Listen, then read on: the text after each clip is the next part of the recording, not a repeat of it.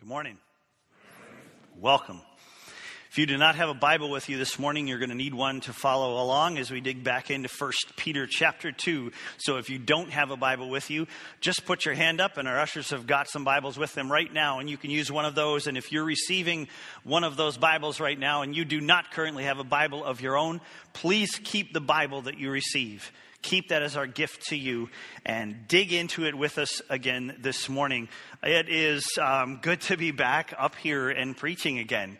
Uh, seems kind of weird. I'm a little out of sorts having been here but not preaching for the last two Sundays. I really, really appreciated it. I got a lot of golfing in. Uh, nope, not even close. And actually, I want to tell you just a few of the things that I've been working on over the last couple of weeks because it is always interesting to get people's feedback and to, to hear, uh, especially for those who believe that this is all I do, is just preach once a week and basically I work Sundays and that's it. Um, it's been a lot of fun to get, uh, number one, caught up on the stack on my desk, which was ridiculous, um, and get through some of the things that I really wanted to give my attention to for quite some time. The timing was perfect um, because, as you know, it's spring, which leads to summer, and summer is wedding season and uh, I am currently doing premarital preparation stuff for four couples at the same time, and uh, that is not an easy thing to do. It is really fun. Um, it is really enjoyable. But this last the last couple weeks gave me a chance to really set a path for each of these couples and figure out um, what we need to work on because I don't just do one uniform thing for everybody. I like to to work with each couple individually and look at their strengths and their growth areas and all that kind of stuff and get them well prepared for what lies lies ahead. And uh, I would just ask that, that you, as a congregation, pray for those things. Pray for the weddings coming up uh, this summer. Those four are not the only ones. There's, I believe, nine that I have on my radar now for this summer um, that are somehow connected to this church. Um, be praying for those couples. Be praying for our marriages in this church. This is a big deal, especially as we continue to see uh, an increase in the rate of divorce, even among Christians. It's hard, it's difficult to watch that. It's hard to watch people throw away this, this thing called marriage where God reveals himself and his relationship with us, the ones that he's created. It's such an important thing. So pray as I talk to these couples about that covenant love that God has for us, that he wants us to express to each other, and uh, what it means to truly build your marriage on the foundation of agape love and, and build up from there and all those things. Be in prayer for the marriages in this church, the ones that are just starting out and the ones that have been going on for a long time. Um, we need those prayers for each other, don't we? Be praying. Be praying for our marriages. Um, I've been working on uh, the the message for Saturday. The men's steak sizzle is is just six days away, and I'm excited about that, guys. I'm excited about the opportunity to just sit down with you, and we're going to talk about where we're at and some of the stuff that we face in life, and and how God has uniquely created us as men, and how that all ties together. And, and this is not going to be a beat you up and make you feel bad because you're not doing better kind of message.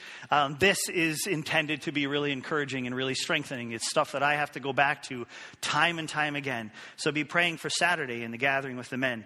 Um, I also had a chance to do some preparation for a class that I've started on Sunday mornings at 9 for our high school students, doing a student leadership class and talking to them about what it means to lead in a world of followers and all that comes with that. And I enjoy getting back into that, going back to my youth pastor days and, and being able to, to share this time with those high schoolers. And they've been talking about the influences in their lives and then the things that influence them, how they can influence those things and those people as well. And I'm I'm, I'm thrilled with the, the stuff that's, that's coming out from them. So it has been uh, quite a journey. If I back up a, a couple of months here now, um, looking at where we've been and all the different things that we've covered, uh, the two months that we spent looking at house fires, looking at our neighborhoods, looking at uh, the Jerusalem mandate that Jesus gave and how we've identified our neighborhoods as our Jerusalem, our workplaces, those who are closest to us, and all of the building and strengthening that came through that.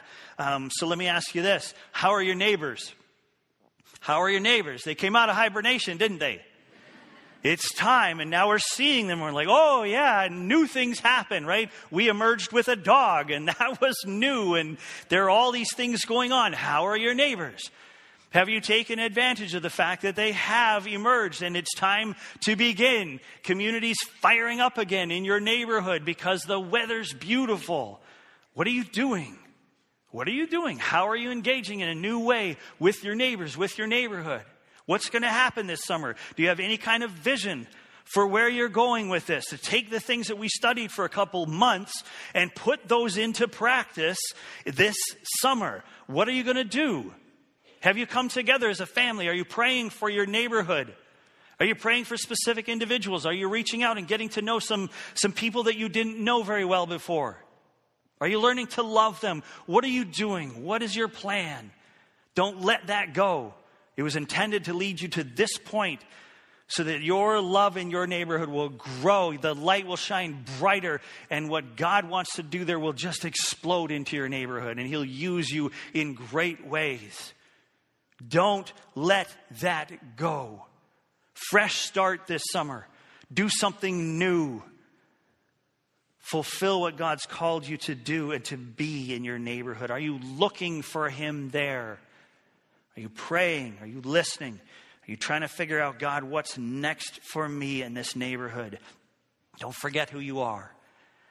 Then we came up to Easter and, and I got excited. Someone asked me if I drank a lot of coffee on Easter morning. Uh, I get excited about these things. I just do. We had this place full of people and it was just a beautiful experience. That whole weekend was great. Friday night with those cards and the cross and all that to be able to, to, man, I sat down afterwards and I just went through those cards and, and I was blown away with what God is doing in this church family with how God has taken so many of you from here to there. You were this, but then God came in and He did this. To hear those stories in just a short little way through those cards was fantastic. Thank you for that. And thank you for praying for our Easter season. It was, it was worth every ounce of energy that we put into it. So then I was about ready to collapse, and Peter, in his wisdom, came to me a couple weeks earlier, and he's like, Why don't you let me preach the Sunday after Easter? Twist my arm, Peter. Because I wasn't going to put that on him or anybody else. I'm like, No, I know we're all exhausted. I'll, I'll take it. I'll take it. I'll keep going. And so he came up here and, and very appropriately laid down on a bed to, to start things off. But I love the image that he portrayed through that. Did you get it? Did you catch it?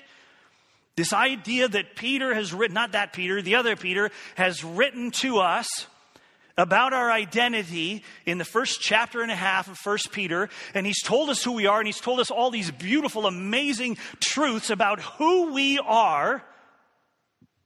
And we could very easily just move on to life as usual and, and tuck that away for some reason.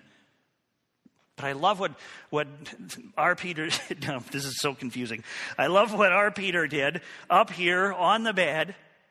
And just that reality that, okay, in light of the monumental truths about who we are, how does it affect you? How do you wake up in this era, in this morning, in this new chapter of your life, knowing that this is who you are? How then do you live? What do you do with that? It's new. When we hear God speak to us about who we are, it brings a sense of refreshment, doesn't it? A newness. There's some life there. He breathes that back into us, and we go from there into what? Hopefully, something new. Some uh, a new level of faith and trust that, that God's working a new level of understanding, a, new level of confidence that, that God is sufficient for whatever we're facing because this is who we are. And I love how he brought that to us our identity and how that moves, moves us into our purpose. Then, of course, David Pierce came here last week and punched us in the face with some great truth. And, and I love that he does that for us. I just absolutely love it. And he gets so nervous about it. He's like, did I, afterwards, did I go too far? Did I, was I too harsh? I'm like, nope, no, let her rip. Cause you're not going to be here next week. I'll deal with it. you say things that I might back away from saying on a weekly basis so that I don't have everyone leave the church. I, I love the message that he brought. There was so much strength to that. And, and I want to talk in a little while about just how well it fits in with exactly where we're at in the study of First Peter. Uh, and it's not, we didn't predict this, we didn't script this. It just happened, and I love that it happened. So, for the next little while, we're going to sit on a, a command. It's a two word command, and you may be able to guess what the two word command is. you may not have missed it. Honor everyone. Get it? We're going to talk about that for a while. We're going to start examining this command by looking at 1 Peter chapter 2 verses 12 through 17. So turn there now. 1 Peter chapter 2 verses 12 through 17. We're going to study together these verses for a while. I can't tell you how long. I'm not that predictable. But before we do, we're going to back up and look at verse 11 again. Um, and, and, this is, I was reminded as I was doing this, I, I, went back and read verse 11 again and went, oh, oh, there's one more thing that I want to say. And I was reminded of a childhood memory um, that, that came to me as I did that. When I was a little kid, um, we lived in, in Vancouver, in, uh, uh, and, and my dad started a church there. And uh, we lived on the property of the church. And he started this church out in farm country. And so we were out of the city. We were in farmland where kind of the residential area was starting to overtake all that. There's no farmland left there anymore now. And that's what this church was about. Plant it here. And as the, the city expands, there's a church there waiting for them. It was a great model. And so we're out in farmland. We lived right across the street from a farm. And, um, and we just, we worked on this church. I helped, as a little kid, I helped my dad literally build a church. It was fun. It was just a great time for, for me and my dad. And um, what we would do is Sunday afternoons, this was just our tradition there, um, we would go out, just me and my dad, and we'd go do something together. Um, across the street from us was a big farm. And on the backside of the property of that farm was a golf course, and it was this exclusive private club. It was a beautiful course. But this family across from us, the Wright family, they owned the property around the golf course. And so my dad had gotten to know the farmer and uh, asked if it would be all right if on Sunday afternoons um, he and I could just go for a walk in the farmer's field around the golf course. And he said, Yeah, go ahead. He thought we were pretty weird. Um, this is what my dad's purpose was to find golf balls. And so he and I went out every Sunday afternoon into this farm and we walked around the outside of this golf course finding golf balls. And I loved it because my dad had a purpose in mind. He would collect them, clean them up. He would take uh, egg crates and reuse them. He'd fill them with golf balls. And every year there was this fundraiser for a charity that we were a part of. And every year my dad would bring egg cartons, dozen golf balls each, to the fundraiser and fill literally tables full of egg cartons full of golf balls, sell them for like five bucks a dozen or something like this. And all of that, all that money would go straight to the charity.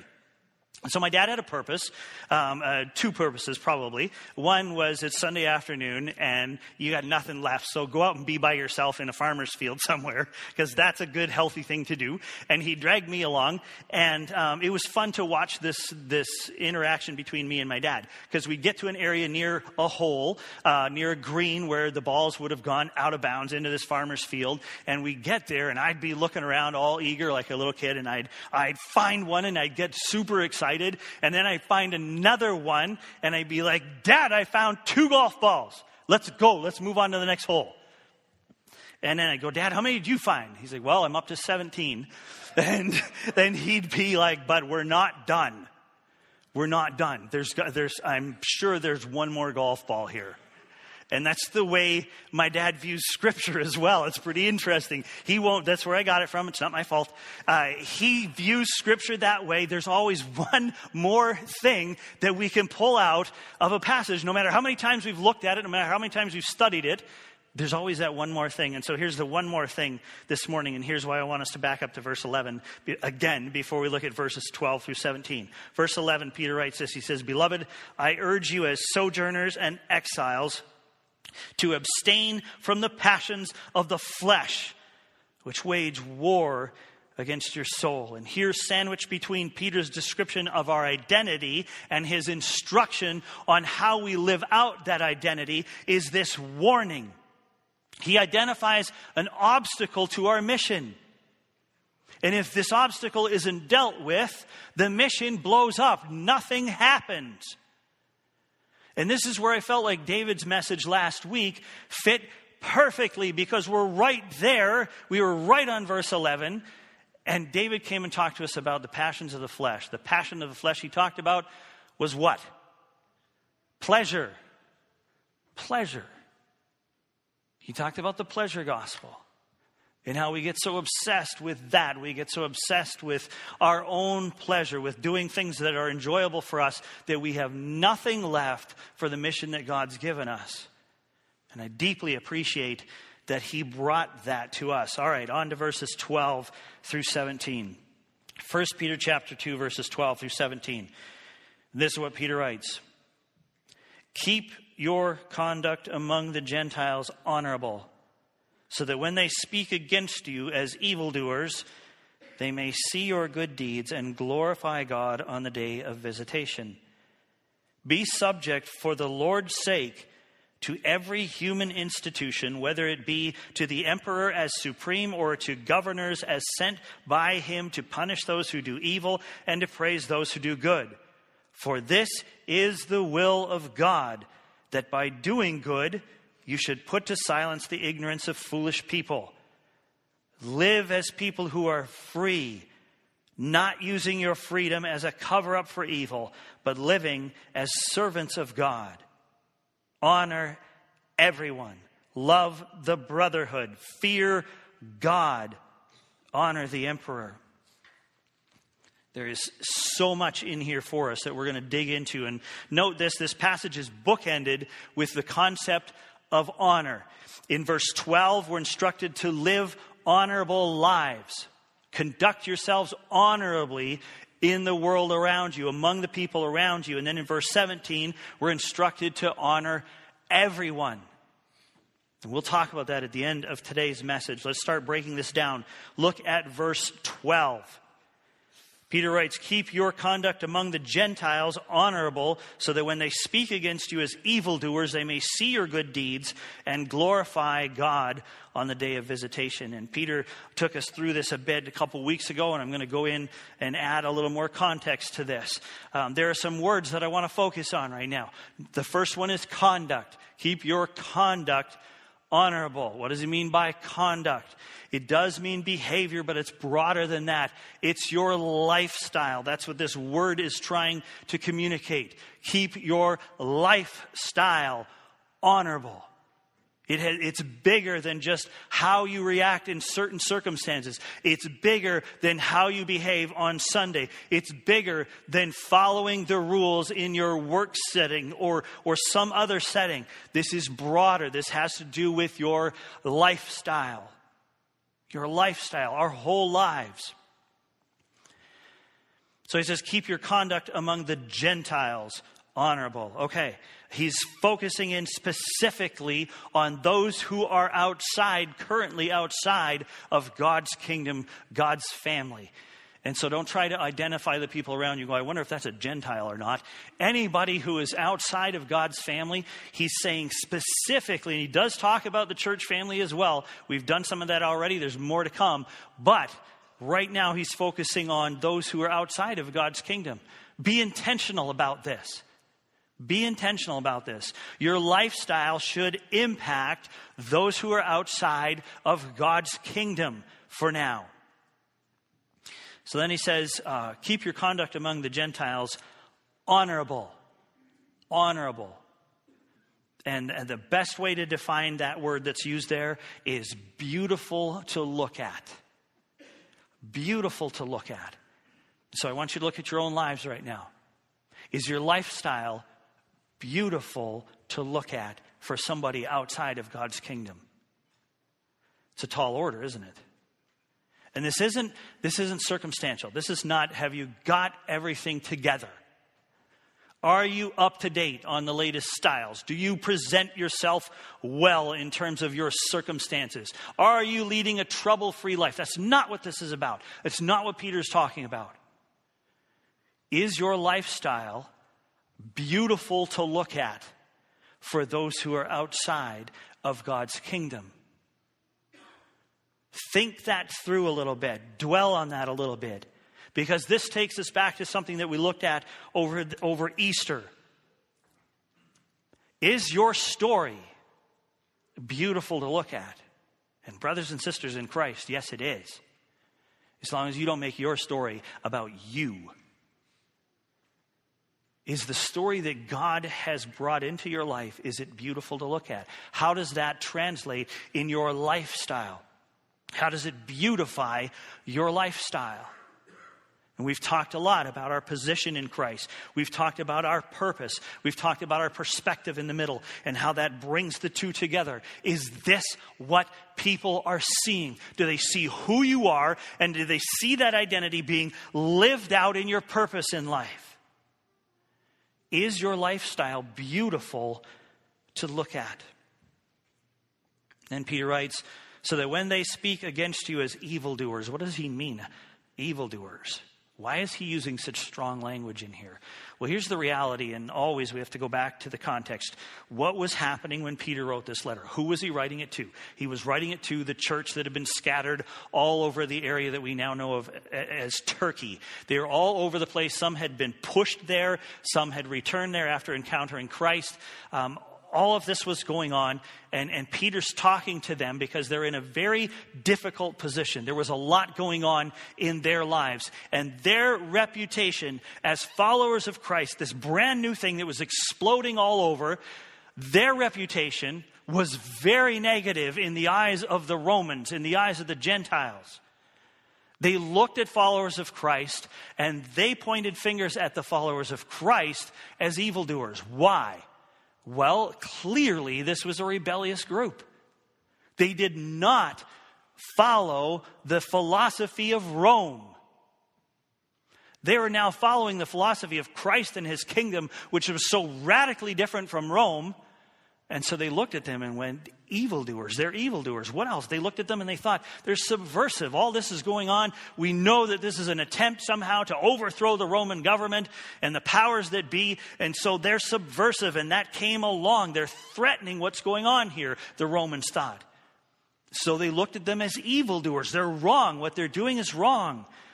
The, the slavery issue came up. Followers of Christ were opposed to slavery. That was coming out, and that was absolutely opposite to what the Romans thought. There were little things like that. And then on a, on a big scale, in, in a very interesting way, the, the Romans viewed followers of Christ as atheists because they did not worship the Roman emperor, because they did not worship the Roman gods, so they were the atheists.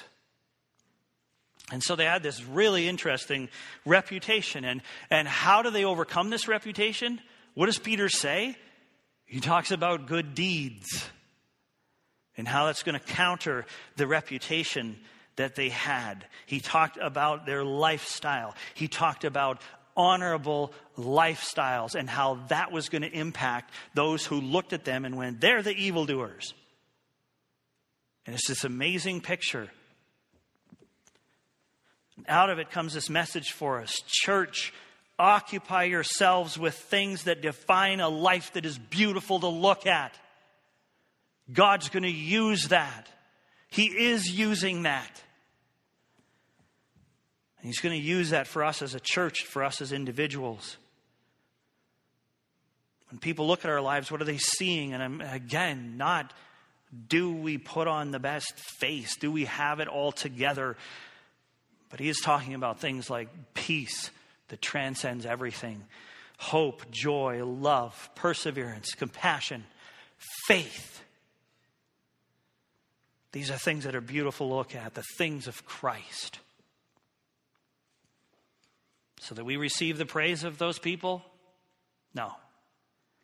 So that our lives awaken the image of God in the people around us and draw them to God. And God gets the glory, not us. Just a couple good perspectives on this, kind of good defense and good offense. Peter said, abstain from the passions of the flesh. That's good defense. Don't let the things of this world overtake you.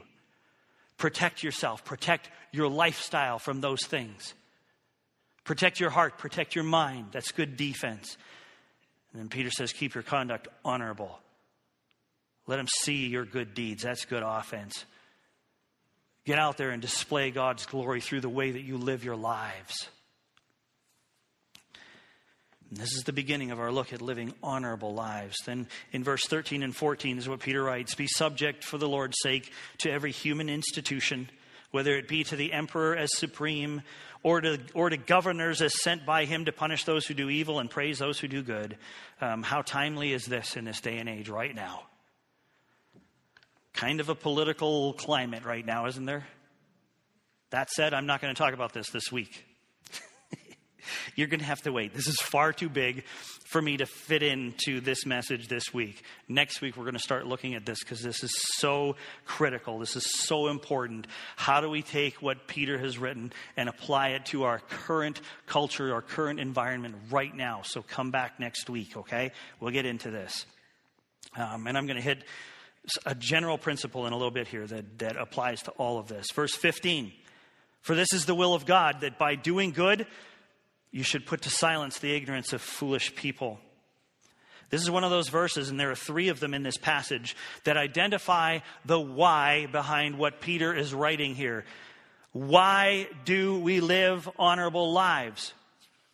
We do it for God's sake. Says in verse 13, for the Lord's sake. That's clear. Then in verse 15, Peter says, For this is the will of God his plan, His purpose. And then in verse 16, we're instructed to live as servants of God. This is all for Him. We're not doing this to be religious. We're not doing this just to be obedient. We're doing this for God's sake.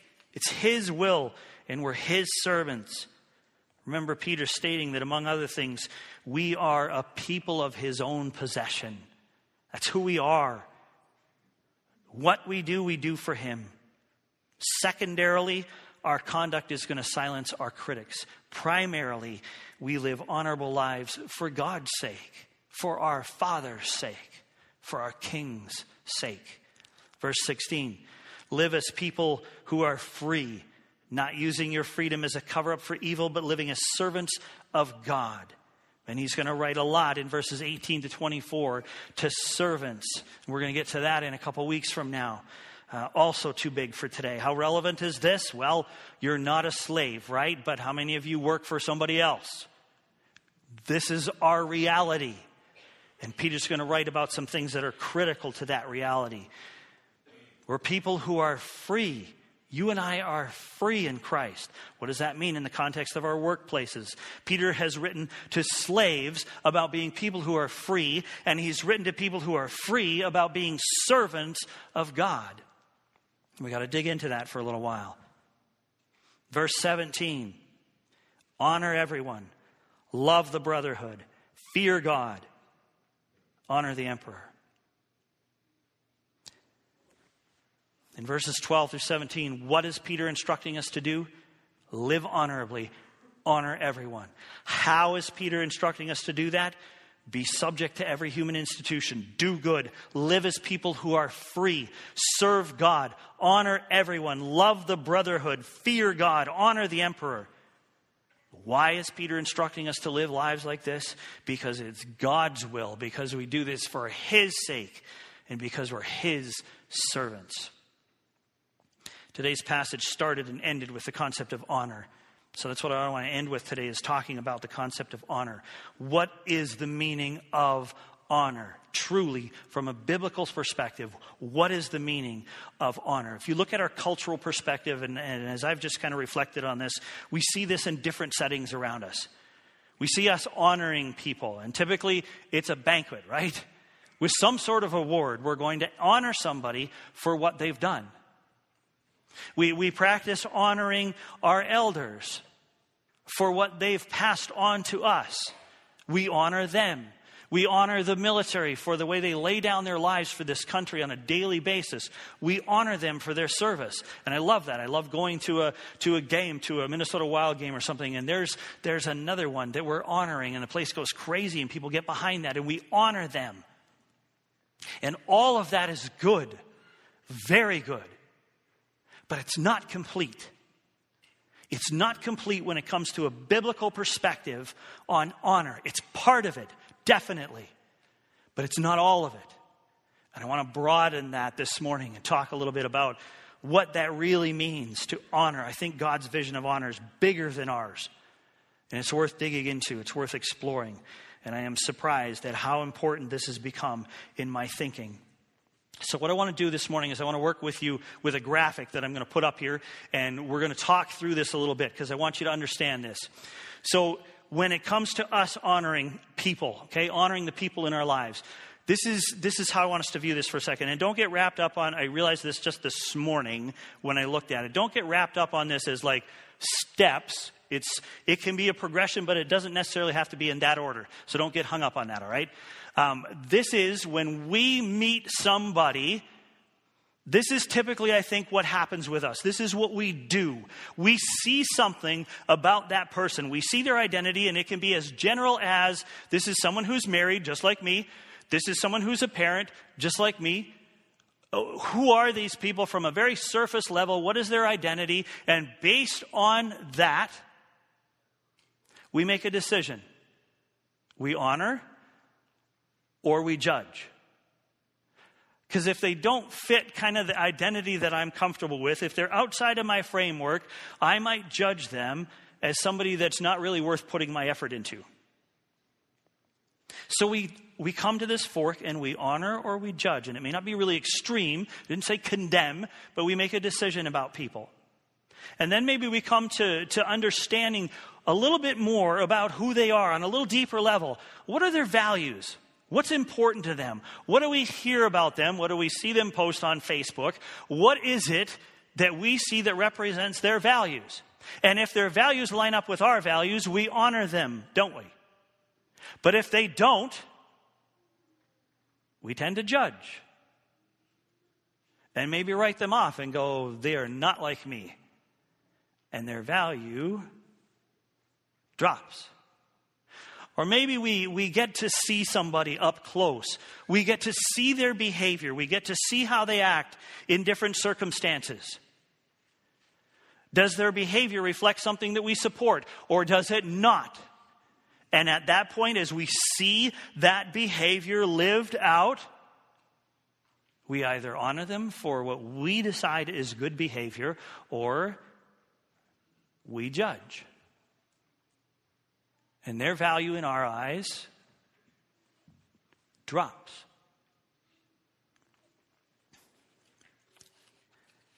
In my life, and in many of our lives, I think we, we assign people value based on these things, based on s- some superficial things like kind of their general identity, based on some values things that we see or hear from them, or based on their behavior we assign people value. And it might be a lot of value if all those things line up with us, and it might be a very low value if they don't. But we find we find ourselves there. And so this is this is not a biblical perspective on honor. And so when we think about honoring somebody in a banquet, we're going to honor our seniors at the senior banquet, right? Based on their accomplishments. That's not the full picture of biblical honor. This word honor means to fix value. To fix value. Honoring someone means fixing value to them. So, based on the biblical definition of honor, here's what I think really does need to happen. Give me the next diagram.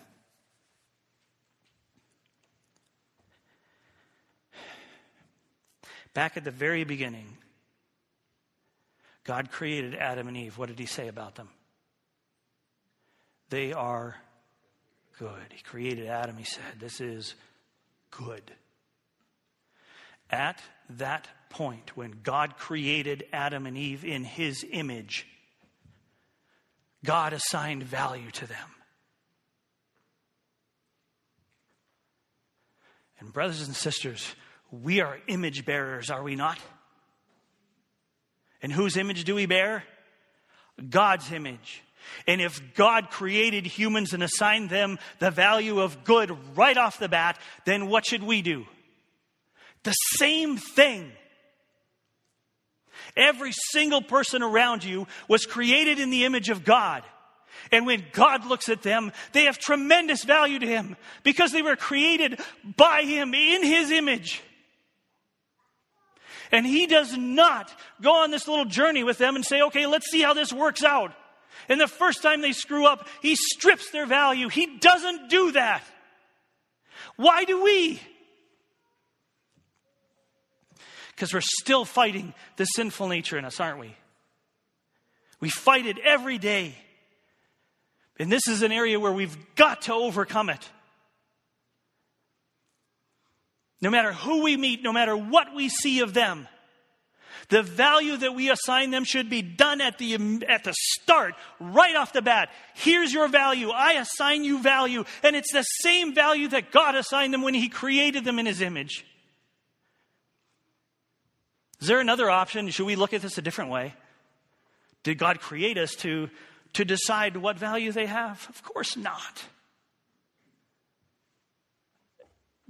As people who are created in the image of God, you and I can reflect his image by assigning people, fixing the value on them, the same value that God has fixed on them. Let me give you some examples because right now I know many minds in this room are going to accept that guy. Okay? Let's do an accept that guy exercise.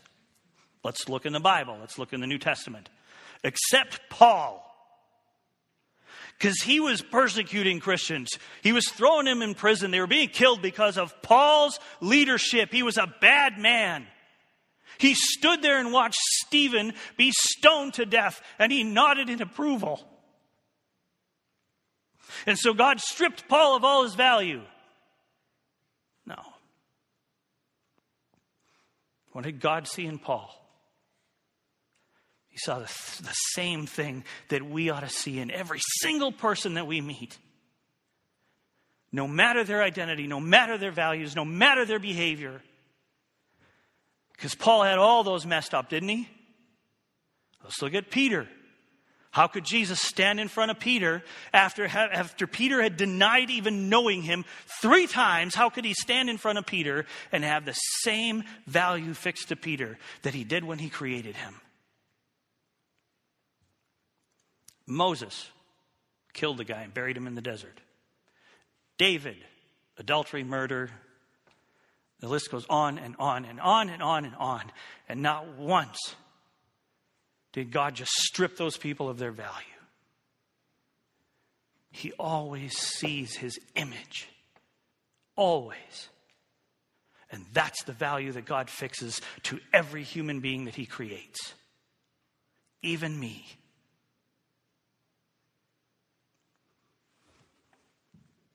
And that blows my mind. Because my value in God's eyes doesn't wax and wane. It didn't go down when I just ignored his existence. It didn't go down when I chickened out and didn't acknowledge him before men. It was a fixed value. Praise God, he still sees me that way. And he still sees you that way. Now, how do we see the people around us? That's what it means to honor somebody.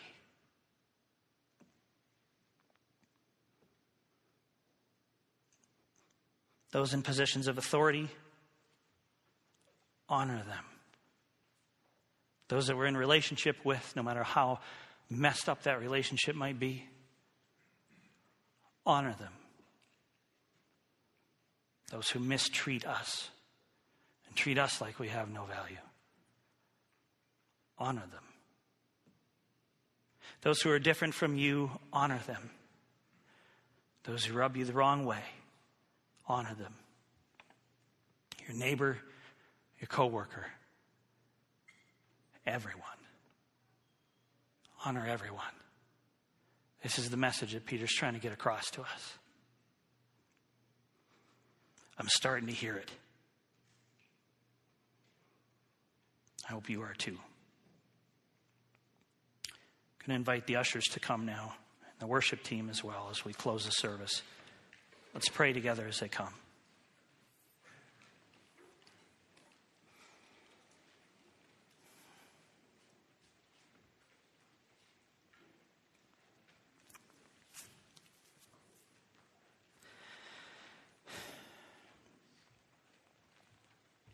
Father, we have a lot to be thankful for this morning.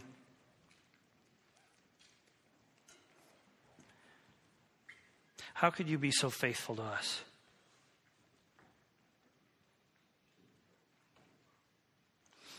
How is it that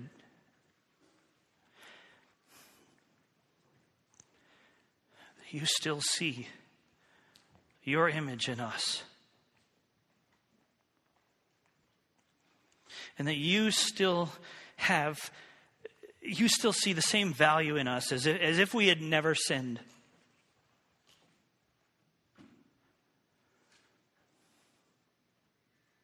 God, thank you for never changing that perspective on us.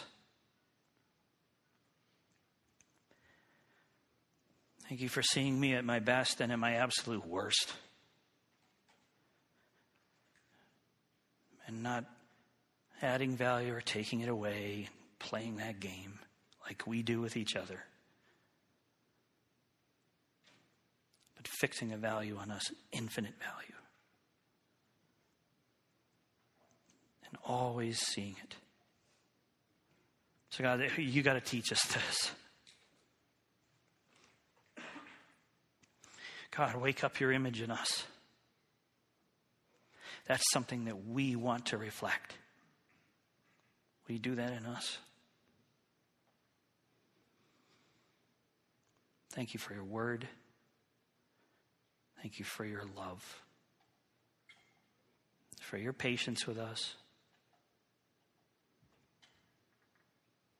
for your instruction to us. We love you and we thank you. In Jesus' name, amen.